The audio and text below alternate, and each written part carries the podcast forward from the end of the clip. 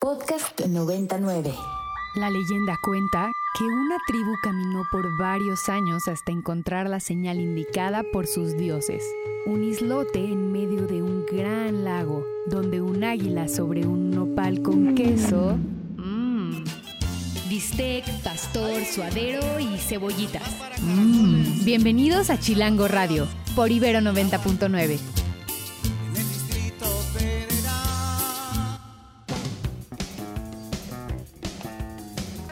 Muy buenas tardes, tengan todos, todas y todos quienes nos escuchan. Esto es Radio Chilango, número 63, hoy 15 de febrero, la resaca del Día del Amor y la Amistad. Y estamos transmitiendo completamente en vivo desde la cabina del Sex aquí en Avenida Revolución, en el corazón de San Ángel. Y pues el día de hoy vamos a estar platicando un poco sobre esta resaca. También vamos a tener algunos invitados. Estaremos platicando aquí en cabina presencialmente con Juan Mendoza quien es autor de un nuevo título de la editorial Mo Fábrica de Chocolates, que nos va a platicar todos los detalles sobre este libraco que está viendo la luz al mundo. Y también estaremos platicando sobre galerías, nuevas galerías. Seguimos todavía también con la resaca de la Semana del Arte y pues al parecer esto no se acaba. Mi nombre es Isaac Torres, mejor conocido como El Chato, y me acompaña aquí en cabina mi querida Victoria Villalobos. ¿Cómo estás, Vic? Bien, aquí yo sufriendo de una resaca bastante literal más que emocional del Día del Amor y la Amistad. Y también, pues siguiendo con un poco de los cuestionamientos filosóficos que suscita este día y esta fecha tan supuestamente especial, ¿no? Que es por qué el amor y la amistad van separados. ¿Sí? Pues sí, es el amor y la amistad, ¿no? Como para reservarle... el amor con la amistad? No, pues yo también pensé que sí, fíjate. Y me metí en problemas. Pero sí, pues es un asunto que sí vale la pena la reflexión, yo creo, ¿no? Pareciera que el amor está reservado para las relaciones sexoafectivas y que la amistad es eso otro. Sin embargo, pues la amistad sí suscita un mismo sentimiento de amor, yo diría. Entonces, pues quienes hayan, quienes las hayan pasado con amistades, justamente con sus compillas, no tendrían por qué sentirse mal ni que hicieron menos de este día que aquellos que sí recibieron de que pues que la flor, que el chocolate, que el corazoncito, que el Winnie Pooh inflable, que pues sí, los estos peluchitos que estaban vendiendo en las florerías a diestra y siniestra. ¿Tú qué, ¿Tú qué regalaste o qué regalarías si tuvieras la oportunidad de regalar algo? En términos de peluche, o sea, ¿qué, qué, ¿De peluche? Digamos de eh, regalos O sea, regalar un peluche, o sea, ¿cuál regalarías? ¿Qué personaje regalarías? No sé, yo creo que quizás un AMLO. ¿Sí? Ah, híjole, ese, ¿por qué? Por amoroso, ¿no? Porque la República es amorosa. Pues sería inolvidable. Yo quiero dejar una marca con mis regalos. Medio Por ahí se me hace que sí vi uno. Sí, seguro, sí hay, sí hay muchos. de, hecho, yo creo que ya los los atavían como a los este niños dios, ¿no? Ya, ya tienen sus personalidades. Seguramente este saldrá por ahí el AMLO petrolero próximamente porque viene el día de la el día del puente, ¿no es cierto? El día de la expropiación petrolera, el día del Vive Latino también que se va a poner bien chido. Y pues acá nuestra querida Victoria nos hizo una finísima selección de rolas, así que se aceptan eh, pues eh, solicitudes, se aceptan también sugerencias y por qué no unos tomatazos. Vamos con la primera rola de la selección del corazón crudo para este Radio Chilango y regresamos.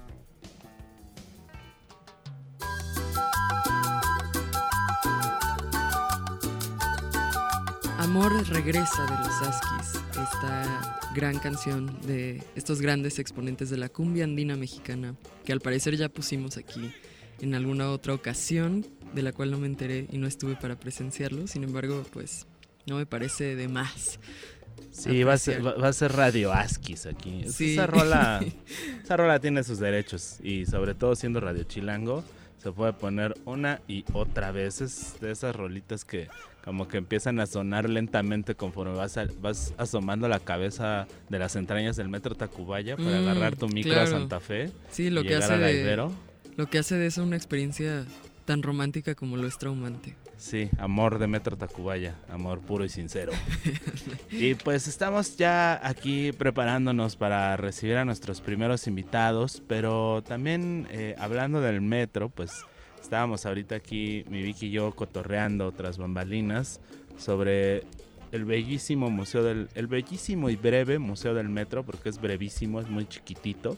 Pero justo ahorita que estoy estrenando una nueva ruta para llegar a la cabina, me transbordé allí en, en Miscuac, tomé la línea dorada después de pues, todo este tiempo de receso que estuvo cerrada y pues de entrada la línea dorada tiene su encanto, es un espacio interesante, como arquitectónicamente, muy, muy brutalista, muy eh, pues espacioso también. También bastante fresco, ¿no? A mí Fresco, siempre se me ha figurado como un lugar en donde puedo encontrar sosiego después de un clima así. Y con el calorón que hacía además Sí. a la hora justamente en la que estaba yo entrando ahí, se dio, se dio justo sabroso ese, ese frescor del concreto underground. Y me topé de frente con el Museo del Metro, lo pensé dos veces y a la segunda me metí. Y pues quienes anden por ahí, quienes eh, transitan por esta zona, pues échanle un vistazo, métanse, eh, entra- la entrada obviamente es gratis porque pues viene incluida con el boleto de acceso al metro. Y el museo pues tiene una memorabilia padrísima, tiene una colección de boletos del metro que pues yo me ufanaba de tener una buena colección de boletos del metro, debo de tener tal vez unos 10 o 15 y ahí tienen como 150 o no sé cuántos, pero es impresionante la cantidad de diferentes boletos del metro que ha habido y sobre todo en las últimas décadas pues ya sacaban boleto conmemorativo de, de todo, ¿no? Hay, hay un montón de cosas interesantes. Y me dices que tú también ya lo visitaste, ¿no? Ya Sí, en algún ahí. momento yo la verdad es que crecí, pasé mi prepubescencia muy cerca del Insurgente Sur de esa estación y de Félix Cuevas. De hecho, me tocó el antes y después de que existiera esa estación. Me tocó estrenar, me tocó que eso justamente fuera una ruta que me convenía para regresarme de la secundaria y prepa a mi cantón. Entonces prácticamente me crió la línea 12, muy feliz de poder regresar a ella. Eh, y sí, efectivamente una vez me acuerdo que había una exposición de Yoko Ono, me metí, di el rol. Ah, qué Se aprecia chido. bastante tener esa clase de espacios culturales, es muy interesante que, pues de por sí el metro es un espacio que conjuga toda clase de sucesos, exploraciones, sentires, expresiones dentro del mismo, pero el que haya un el que haya tantas, ¿no? Porque no solo en Metro Mixcoac hay espacios de exposición artística, sino que en, en varios metros existe esa propuesta, eh, se aprecia mucho.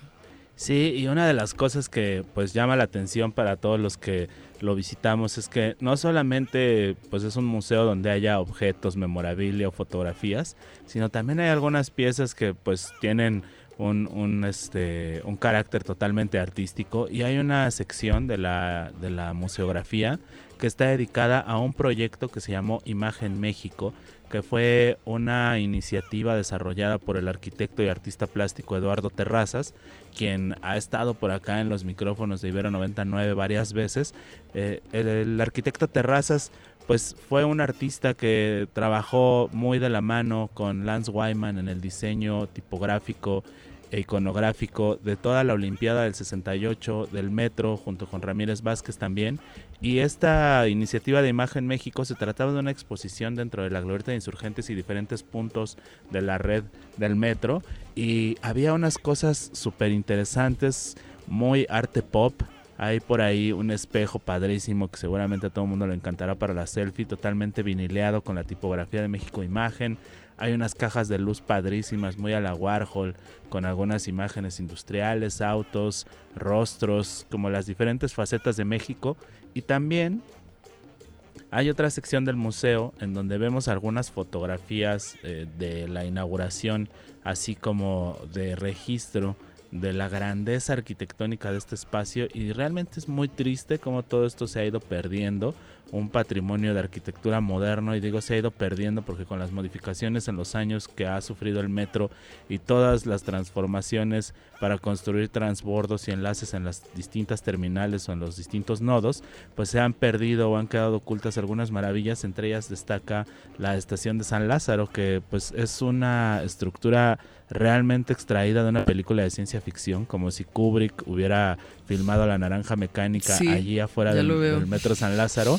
Y estos diseños fueron originalmente proyectados por el arquitecto Félix Candela, quien es nada más y nada menos que el autor de eh, algunas de las obras muy emblemáticas de la ciudad como el Palacio de los Deportes. Y pues algunas de estas cosas todavía se conservan ahí, están como dentro de todas las superestructuras, las diferentes capas del metro.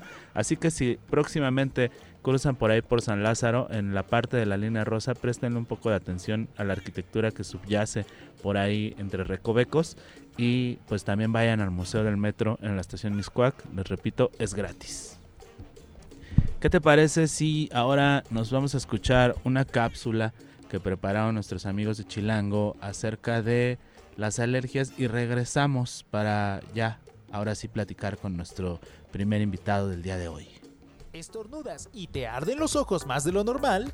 Puede que seas una de las personas afectadas por la ola de alergias en la CDMX. Algunos culpan a la contaminación y la mala calidad del aire, pero la Red Mexicana de Aerobiología REMA presentó un estudio el cual atribuye la ola de alergias al incremento en los niveles de polen en la atmósfera. El estudio reveló las zonas de la CDMX con mayor concentración de polen. En la Miguel Hidalgo se duplicó la concentración sobre todo en la zona de Chapultepec, mientras que en Coyacán aumentó un 40%. Esto se debe a que ambas zonas tienen alta presencia de fresnos, árboles que producen polen. Los mayores niveles de concentración se dan entre el mediodía y las 18 horas, disminuyendo durante las mañanas y las tardes. Los síntomas de esta alergia incluyen irritación de ojos, conjuntivitis, lagrimeo, estornudos y malestar en la garganta. Algunas medidas para minorar estas molestias son utilizar cubrebocas y cerrar las ventanas durante la tarde.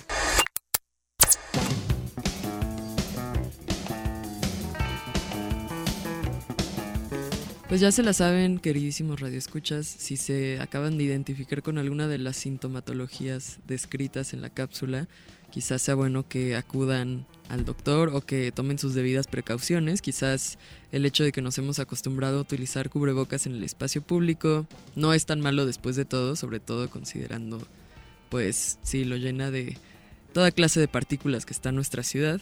Y pues aprovechamos para hacerles la invitación a escucharnos la próxima semana justamente para que hablemos un poquito más de esto con la doctora chilanga Ceci Hernández, que es alergóloga y nos va a platicar un poco sobre las alergias de las cuales sufrimos los defeños chilangolandeses y etcétera. Chilangolandeses, eso se oye muy fino, eso me gusta.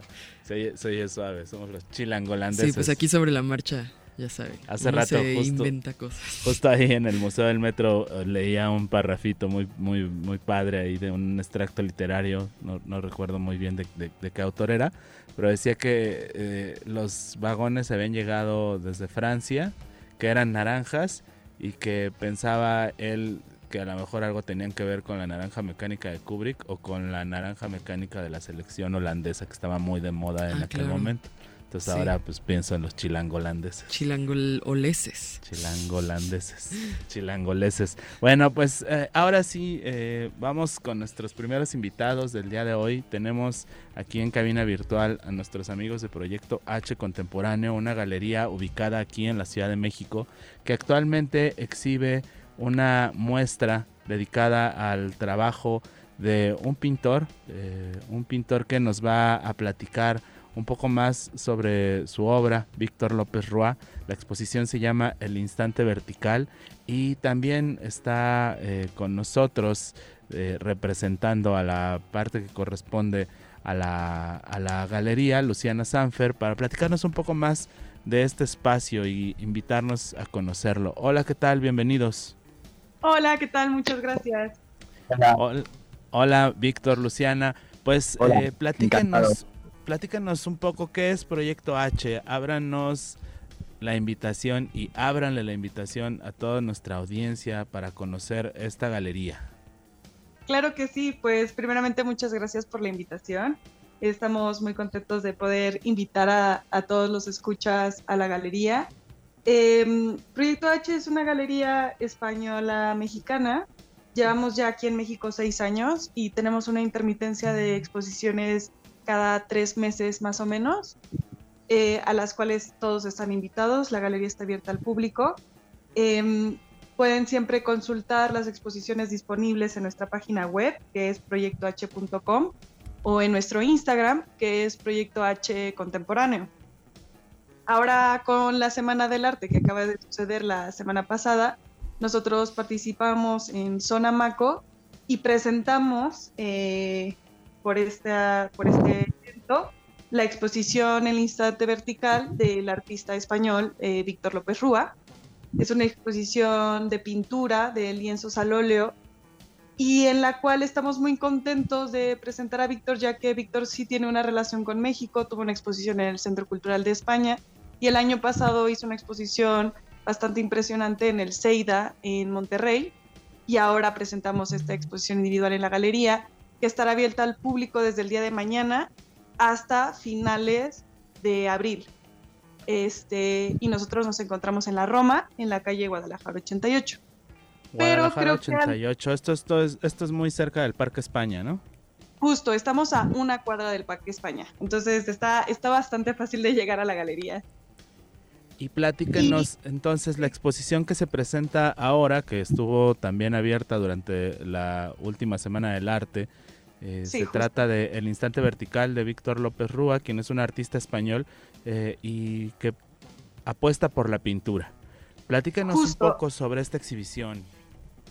Eh, yo creo que algo que me encantaría que los escuchas se, se enteraran es que Víctor tiene esta pintura al óleo en gran formato, también tenemos obras más pequeñas, con estas pinturas muy dinámicas, con mucho color, pero en particular eh, Víctor presenta en esta exposición una obra estereoscópica, que es una técnica que no se había visto antes, que Dalí en los 70 empezó a incurrir en ella, pero en la que Víctor este, hace una investigación muchísimo más profunda, en la cual la pintura se puede ver en 3D y eso es algo que me encantaría que Víctor les pudiera contar un poco más porque es algo de verdad muy innovador, donde combina eh, la pintura con la tecnología y además que genera un video con, con la pintura que es muy interesante y que, y que creo que en México no se había visto antes. Ah, pues suena súper interesante, pero justo como dices, qué mejor que Víctor para que nos platique un poco sobre esto. Estamos viendo las imágenes que nos compartieron por acá, le platicamos a nuestra audiencia. Pues se trata de unas pinturas que de pronto, pues como que podrían ser un tanto abstractas, pero al final intuimos que se trata de algunos paisajes, pero cuando nos dices 3D, entonces ya nos vuela la cabeza y empezamos a pensar otras cosas y empezamos a pensar que entonces sí es estrictamente necesario visitar la galería para experimentarlo en carne viva. Platícanos, Víctor, ¿cómo es este proceso estereoscópico? Bueno, el, proceso estereoscópico es eh, pues una técnica que he ido eh, desarrollando eh, de forma empírica porque no hay ningún manual que pueda hablar sobre ella. Eh, llevo investigando sobre este mundo entre que une estereoscopia y, pintura 10 años y hemos llegado al momento de poder realizar una obra de gran formato que es muy coherente con el resto de obra que hay expuesta en la galería y que el espectador podrá ver como nunca se ha visto y podrá adentrarse dentro de la propia pintura para recorrerla y para maniobrar sobre ella en una visión eh, que roza eh, lo surreal, porque eh, es meterse en un mundo inexistente, solamente existente en el propio, a través de la propia visión del espectador, y una vez que se, el espectador abandona el intermediario óptico, esa visión desaparece, solo queda como un recuerdo en nuestro cerebro. Entonces es algo eh, muy novedoso, eh, está acompañado de un, del primer vídeo que se ha hecho en la historia eh, del arte sobre cómo se desarrolla una pintura de, estereoscópica, es decir, de, bulto redondo, que en sí es una contradicción porque casi se convierte en una escultura virtual. Entonces es algo, en fin, que no se ha visto no solo en México, sino que no, tiene esto antecedentes en ningún otro eh, eh, recinto eh, de arte en el, por lo que yo llevo investigando desde hace muchos años. ¿no? Wow, pues un, un, motivo más para visitarla. Ahorita que ya nos la describes, pues pienso en que definitivamente se trata de una experiencia plástica. Es muy difícil hablar sobre ella porque eh, es, fácil hablar sobre ella a partir del momento en que uno lo ve, porque es, la experiencia es única y entonces es muy complicado hablar sobre ello, muy complicado, a no ser que uno lo, vea primero. ¿no? Eh, eh, intentar explicar lo extraordinario de esa visión es realmente complejo si uno no lo ha visto primero. ¿no? Entonces yo invito a todos a que puedan verlo en la galería. Pues muchas gracias por la explicación y la invitación, Víctor. Sin duda se nos eh, pues se nos antoja ir a visitar este esta exhibición en Proyecto H.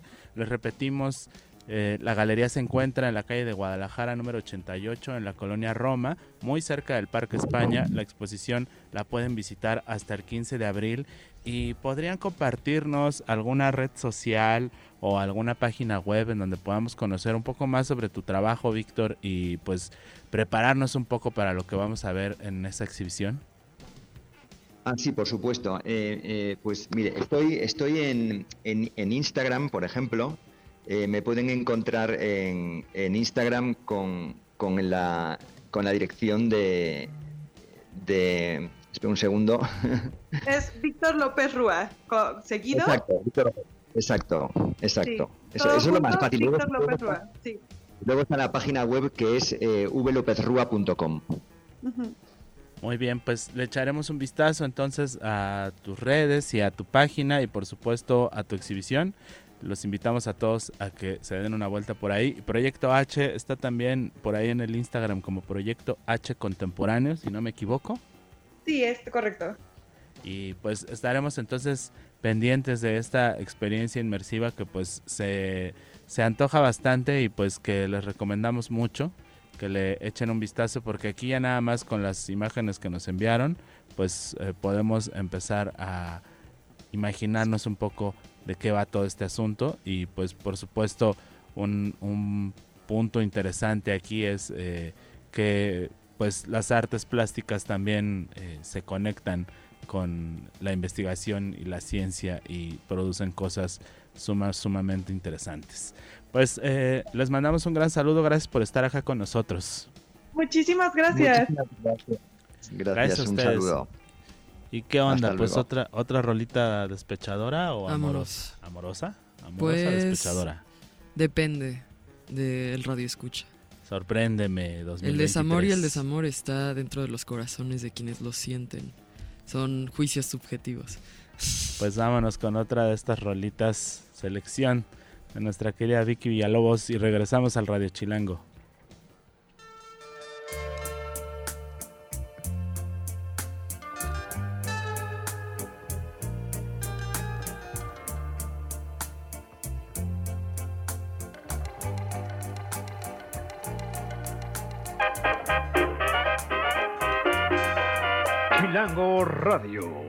Se transmite por el 90.9 de su frecuencia modulada para todo el Valle de México. Chilango Radio. Y a todos los rincones del mundo a través de Ibero 99.fm. Camino por Narvarte, Polanco y Coyoacán. Todos los lunes descubro que llegué muy tarde a mi fin de semana. Efraín Huerta. Escucha Chilango Radio por Ibero 90.9.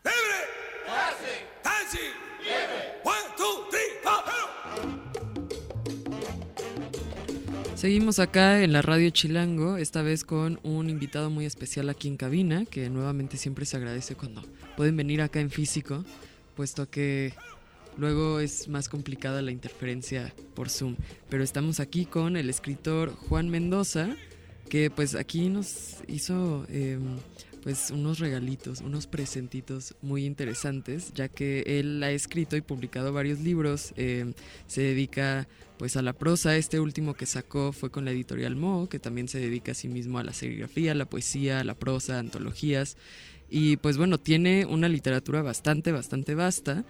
Y pues muchas gracias por estar aquí. Bienvenido. al contrario, gracias por invitarme y por Gracias por, animarte a venir a la cabina y compartir con nosotros un ratito. Juan Mendoza, pero para los cuates, Juanito Podrido. Exactamente, en el bajo mundo, conocido como Juanito Podrido. En el bajo mundo de la planta baja y de la literatura underground, ahí está Juanito Podrido, que nos viene a, a platicar sobre Fábrica de Chocolates, este libro editado por la editorial Mo, nuestros queridos amigos de Mo, les mandamos un gran saludo.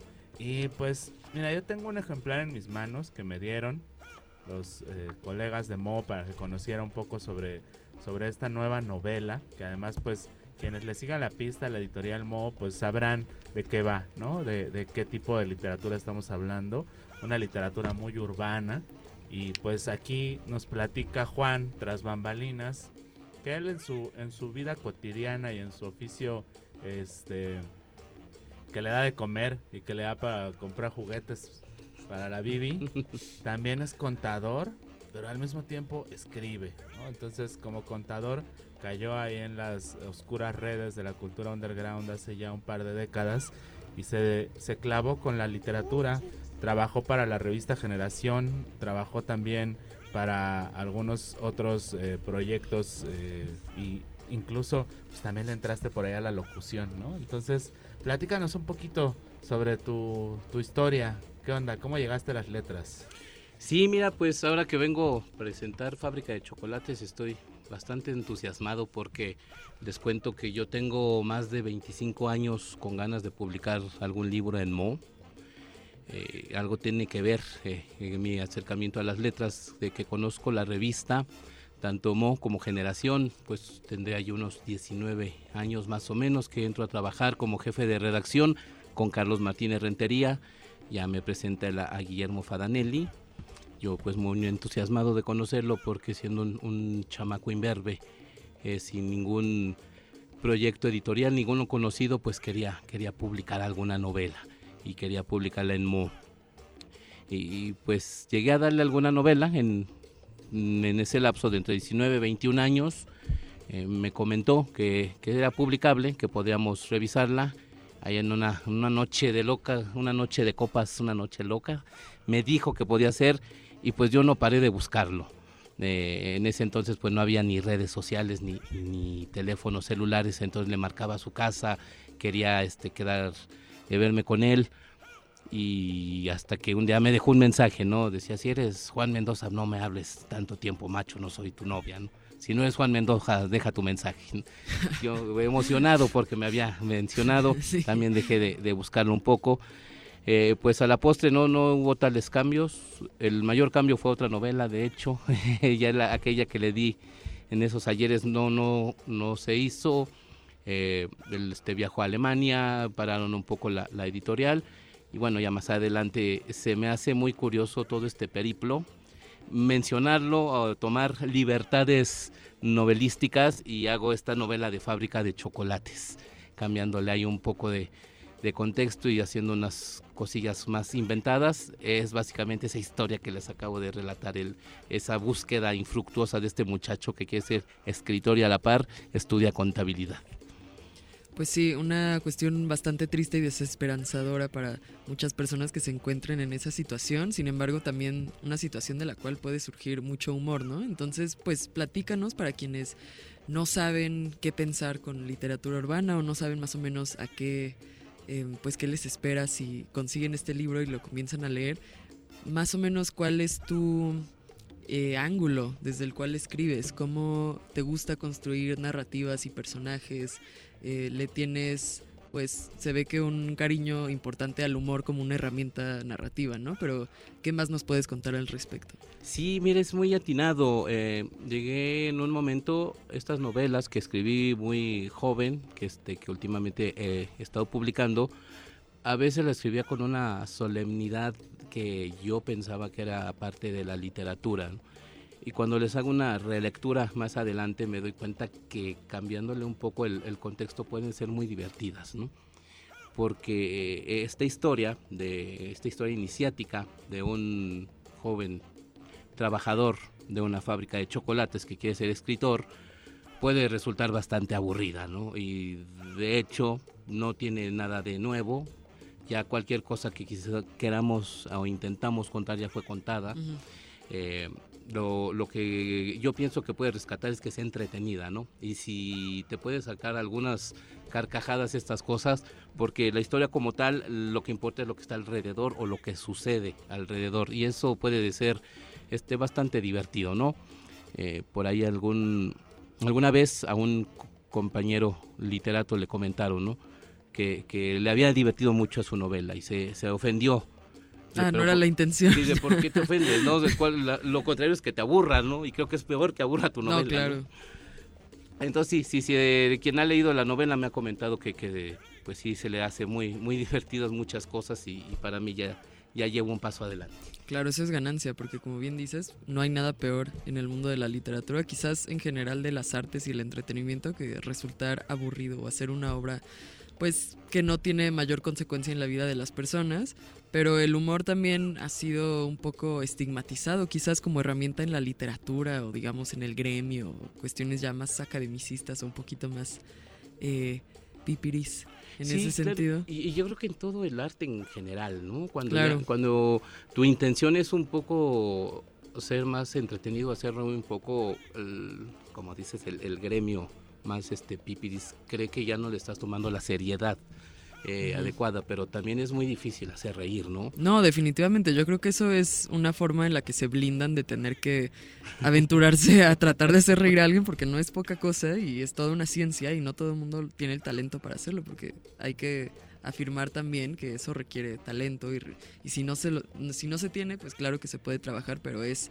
una labor, ¿no? De estar constantemente tratando de buscar por dónde y sobre todo de considerar al interlocutor y a la audiencia, ¿no? No simplemente, pues sí, quizás desde cierta, pues otra posición, ¿no? Como que se siente un poquito superior, ¿no? A, a la audiencia, se puede pensar que eso no importa y que lo que importa es el arte por el arte, pero pues evidentemente hay muchos matices en los cuales pueden haber estos encuentros y diálogos muy interesantes entre una historia que se está contando desde varios matices eh, reflexivos, pero que a la vez tiene por ahí cuestiones que no podemos compartir en la radio pública de día, pero que además son, tienen lo suyo, ¿no? Lo suyito. Que además es la, actitud punk, eh, que un poco rescato en, mi manera de relatar, cuando, cuando le preguntaban a, los Ramones o, o, el mismo público, la gente que los veía, bueno, es que la única diferencia entre, entre los Ramones y su público es que ellos están tocando, ¿no? Cualquiera podría ser, cualquier público podría estar tocando y, eso hicieron mucha gente, ¿no? Muchas bandas.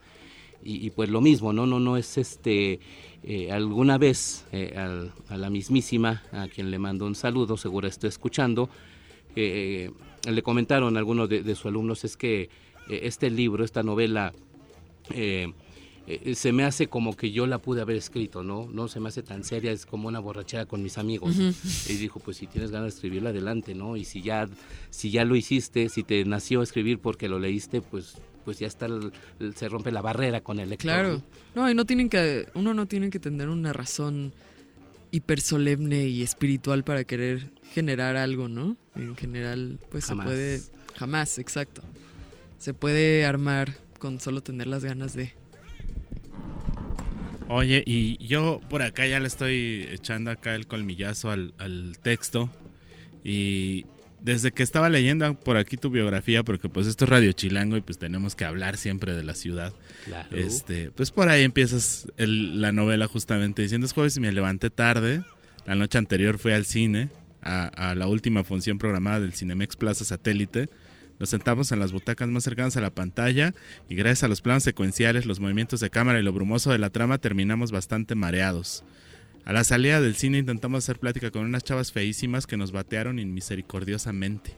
¿Qué puedes esperar de unas fresas norteñas del norte de la Ciudad de México? I mean, las reinas de un centro comercial donde todas las tiendas cierran a las 9 de la noche. El tercer mundo del tercer mundo. Y eso pues suena a Plaza Satélite y se me hace como muy, muy este, simbólico que abres la primera eh, página de tu, de tu relato justamente sentándolo pues en tu lugar de origen que es Naucalpan. ¿Qué onda con Naucalpan? Platícanos, ¿qué es para ti este espacio? Que pues sin duda, a, pesar de ser Estado de México, pero por supuesto que es parte este, importante del gran territorio que es Chilangolandia, ¿no? Claro, eh, finalmente es parte de, eh, incluso los amigos de provincia, como decía Chabelo, no, mm, realmente para ellos es lo mismo, ¿no? Este, la, urbe no, no tiene una frontera, pero para quien vive por aquí, eh, sí es un tanto notable. de Naucalpan, pues es donde nací, de hecho nací en satélite, pero se me hace medio pretencioso decir que los satelucos siempre dicen como que es otro estado diferente, eh, pero está en Naucalpan y donde he vivido gran parte de mi vida ha sido en Tlalnepantla, eh, mi matrimonio en Cuautitlán, entonces siempre he estado de aquel lado del Estado de México, en el lindero, en, el, en la en la línea de el DF y el Edomex, que es todo un, un rollo. Ahorita tal vez ya no tanto porque ya hay más medios de, eh, comunicación me refiero a transporte, pero hace 20 años que se que transcurre la novela, pues sí era este bastante complicado eh, intentar ir a un evento cultural que acabara más allá de las 10 de la noche porque ya no encontraba transporte de regreso a mi casa, ¿no? Si cerraba el metro era cosa de que tenía que caminar o encontrar donde trasnochar y, ahí en esas aventuras también era donde vivía además con personajes como Fadanelli, como Felipe Posada, Rentería, cuando sentía yo que ya me cerraba el metro, ya no traía para el taxi y ya me quedaba con ellos como para ver con quién iba a quedarme en casa o en el sillón de quién, ¿no? Sí, pues justamente acá tienes una parte de un capítulo que es el último camión a Tlalnepantla. Y dice, un día de estos te vas a encontrar con la realidad de frente y te vas a llevar un buen susto. Era tal otro de los monólogos preferidos de mi madre que no podía que no perdía oportunidad de zorrajarme en la cara cada que llegaba de madrugada a la casa tras una noche de copas, justamente como dices, una noche loca, o una noche que acabe más allá de las 10 de la mañana cuando el transporte público ya no pasa, y ella me esperaba despierta fuera la hora que fuera. Últimamente ya aceptó perdida la batalla y se fue a dormir, tan solo echándome su bendición de lejitos. Pues qué cosas, ¿no? Como tratar de pues unificar estas pues sí, estos espacios de la vida que sin embargo se encuentran, a pesar de que la distancia en términos geográficos no sea tan magnánima como luego uno lo piensa, el hecho del transporte sí lo hace ver como un via crucis. Sí, claro. Eh, incluso hoy es más grave con el tráfico, ¿no? Ah, claro, eh, sí. Antes era pues venir al sur, era uno siendo de, del Estado de México, era como una aventura, era como otro mundo, ¿no? Ya de por sí el centro era un viaje larguísimo, ya este venir para acá pues era algo y muy agotador, sobre todo. sí. sí, cada que uno va al centro se maravilla de lo bonito que es, pero regresas hecho sopa y pomada y con los huesos molidos. Pero cuéntanos un poquito más justamente sobre eh, el demás trabajo y labor cultural que haces. Por ahí le haces esto de la autogestión, de la autopublicación, de espacios. Eh, Ahí se mencionaba también el punk como una manera de ver esta clase de producciones culturales y una manera de aproximarse a ellas desde eh, pues un punto de vista descentralizado a final de cuentas, ¿no? Eh, ¿Qué nos puedes contar de esas, esas otras áreas de tu vida? Sí, mira, desde muy chavito, desde niño yo también recordaba, eh, quería ser todo, ¿no? Escritor o también quería ser locutor, pero realmente esa era la que me apasionaba, hasta jugaba a que tenía mi estación de radio. Hace, hace siete años vine a Ibero precisamente, me recordó el Facebook a presentar mi primera novela y ahí eh, mm, poco tiempo después eh, me junté con, con este camarada, con mi, mi carnalazo Alfonso Morcillo, escritor, que empezó este una aventura de radio por internet, con podcast. Eh, él, bueno, estudió comunicación, tiene conocimientos, pero pues tuvo el mal tino de invitarme a ser su compañero. Tuvo el mal gusto de, ponerme de partner y llevamos ya cuatro años, el cinco, cinco años con este proyecto que se llama No Muy Punks, actualmente en Marihuana Radio y que ya aprovecho para hacer el, el comercial, pasa todos los sábados de 12 a 2 de la tarde invitamos a, muchas eh, celebridades, no celebridades, más bien artistas emergentes, este, a, artistas del, subterráneo, del underground, a que nos hablen de, su quehacer. Y pues por nuestra particular forma de ser se convierte más como en una plática cantinera durante dos horas, donde pues la gente ya se siente más cómoda y empieza a hablar de, vamos hablando de todo y nada, ¿no? Eh, este sábado van a estar los muchachos de Trolebús, por ejemplo, Luis, Demex y compañía. Y este y bueno, nuestra autogestión porque los invitamos nosotros, ¿no? Sin mayor conexión ni medio ni nada, este lo van al programa porque los invitamos directo, ¿no? Suena súper chido. Entonces, ¿en dónde lo podemos escuchar? ¿En dónde podemos seguir este podcast? Eh, sale en Spreaker, que es la plataforma donde se sube. Y ahí entrando a esta aplicación o a esta página es cosa de buscar Marihuana Radio o No Muy Punks con NX al final. Y este están todos los podcasts de los últimos, al menos los últimos tres años. Pues vamos a echarle también, por supuesto, un oído a eso. Y pues, ¿qué les parece si nos vemos con una rola y regresamos para que nos platiquen los detalles sobre la presentación? Porque se viene una presentación de la fábrica de chocolates y pues a ver quién se saca el boleto de oro, ¿no? Para esa presentación de la fábrica de chocolates guiada por Juanito Podrido, no por Willy Wonka. Regresamos aquí a la cabina, vamos con música. Esto es Radio Chilango. chico, güero.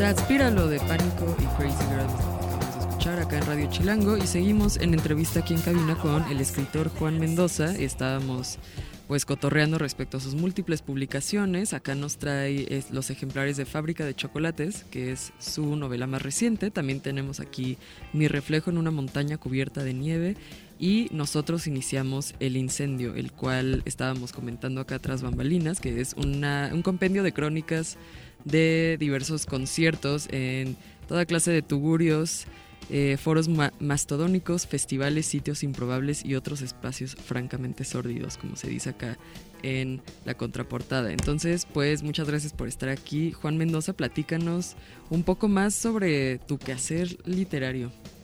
Sí, mira, pues estuve unos seis años más o menos como ven aquí es aproximadamente la edad de Brisa, eh, pues publicando unas cuantas cosas en, algunas antologías, en algunas de revistas, pero ya ya para publicar pues se me, se me están juntando.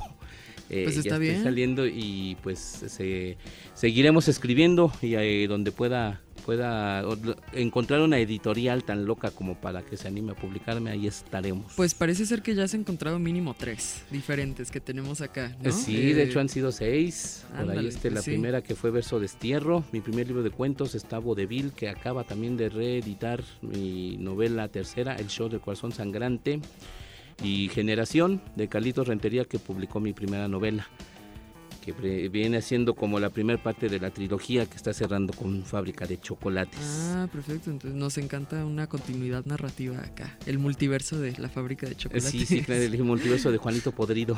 Ándale. y, quiero hacer el, si me permiten hacer la, el, el comercial, porque tenemos presentación que más bien es una fiestota y es mañana jueves. Jueves 16 de febrero a partir de las 8 en la pulquería de los insurgentes of All Places en la terraza presenta Alfonso Morcillo, mi mencionado este carnal, Guillermo Fadanelli, el editor y escritor de, Fábrica de Chocolates, y Adrián Román, este gran cronista que ya tuvieron por aquí en algún momento, un gran camarada. Va a tocar Hospital General, que son chachón que está loco, que toca un punk bien, bien nacido, está, está muy bueno su proyecto, Hospital de México, perdón. Y finalmente DJ Pitch Melba, Jesús Pacheco poniendo este, rolas, igual que Aldo Spacino en su eh, faceta de disco junkie. Pues suena bien prendido el, el, el line-up. Sí, pues acá nuestro querido Adrián Román que tiene su sección aquí mes con mes en el Radio Chilango. Y pues estaremos por allí seguramente y ese hospital general pues también, también rifa bastante. Y pues se nos ha acabado el tiempo, pero en estos pocos minutos que nos quedan, como buen chilango y como buen invitado del Radio Chilango, nos gustaría que nos compartieras tres lugares, que nos hablaras de tres espacios en la Ciudad de México para comer, beber y reír. Ájale, muy bien. Eh, eh, uno muy bueno, es una cantina que tiene todo el tinte underground de aquellos noventas, el Fiuma Cocodrilo, que está ahí a la vueltita de, del, barrio chino. No recuerdo la calle, pero está muy sales del barrio chino, está cerca. El Fiuma Cocodrilo está bien bueno para echar la caguama. Eh, hace poquito fui a Sangriento, eh, en Azcapotzalco, sobre Aquiles Cerdán no lo conocía, pero me, me latió también mucho ese, ese este antrillo. Aparte están ahí las pizzas del perro negro, se llaman, que no las, no las probé porque ando a dieta, pero este parece que aquí la brisa les dio el visto bueno. Y hay más cosas para comer, aparte del, del lugar de conciertos. Entonces este también está bueno, sangriento, en Azcapotzalco. Y otro más que se me ocurre, este va a ser pues fuera de, fuera de la Ciudad de México, en la periferia, allá por la Nepantla, la vieja escuela, que es un bodegón infame donde tocan punk. Eh, solo venden este caguamas, pero han tocado este pues varias bandas internacionales, nacionales, este de todo. y pues allá se, se expresan y se dejan caer la banda punk de, de aquellos lares norteños. Pues ese lugar suena de lujo, suena que caguama en bolsa, porque si es punk y es con envase, mejor no les platico. Pues se nos acabó el Radio Chilango, los invitamos a que le caigan a la presentación mañana a la Pulquería Insurgentes a partir de las siete y media, 8 de la noche. Exacto. Por ahí con toda esta eh, parvada de escritores nocturnos que pues eh, ilustran la Ciudad de México de una forma espectacular. Gracias, mi querido Juanito. Gracias, Vic, por el chilango de hoy. Estuvo cotorrón. Sí, yo creo que tuvimos un gran repertorio de canciones de desamor y también de humor y formas de sobrellevar la frustración de ser joven escritor.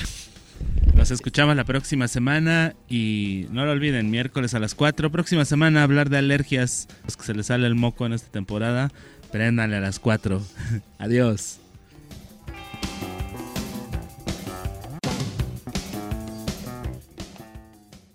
Es el lugar donde todo ocurre. Chilangolandia, el ombligo de la luna. Tenochtitlan, el valle de Anáhuac, la región más... mm, con el aire menos transparente. Transparente. Chilango Radio, por Ibero 90.9. Para más contenidos como este, descarga nuestra aplicación disponible para Android y iOS o visita Ibero909.fm.